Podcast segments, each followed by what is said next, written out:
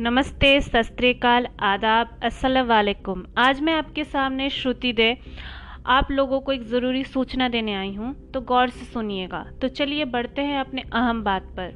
सरकार ने बड़े पैमाने पर साइबर हमले की चेतावनी देते लोगों से इससे बचने के लिए कहा है। सरकारी एजेंसी ने कहा कि साइबर हमलावर कोरोना वायरस महामारी की आड़ लेकर लोगों की निजी और वित्तीय जानकारियों में सेंधमारी कर सकते हैं। Indian computer emergency response team tweet ने कहा, शरारती तत्व द्वारा 21 जून से ईमेल के ज़रिए धोखाधड़ी शुरू की जा सकती है और ये संदेशपद मेल सरकार की नाम वाली email ID novel corona virus 2019 at the rate government dot in से भेजा जा सकता है।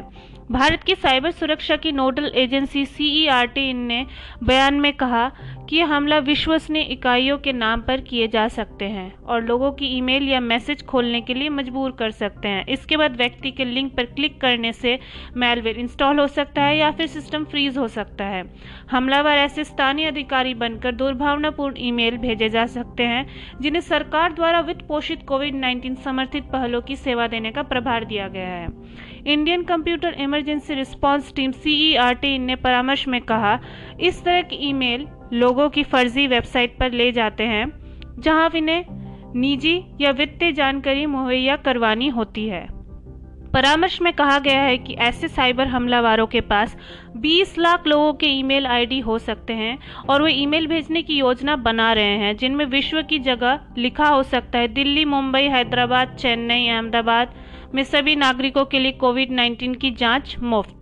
साइबर सुरक्षा एजेंसी ने लोगों से इस तरह के ईमेल और संदेह, संदेश नहीं खोलने के आग्रह किया है। साथ ही इस तरह के ईमेल की जानकारी incident at the rate the Indian computer emergency response team in organisation in पर देने के लिए कहा है, ताकि इनका विश्लेषण और ज़रूरी कार्रवाई की जा सके।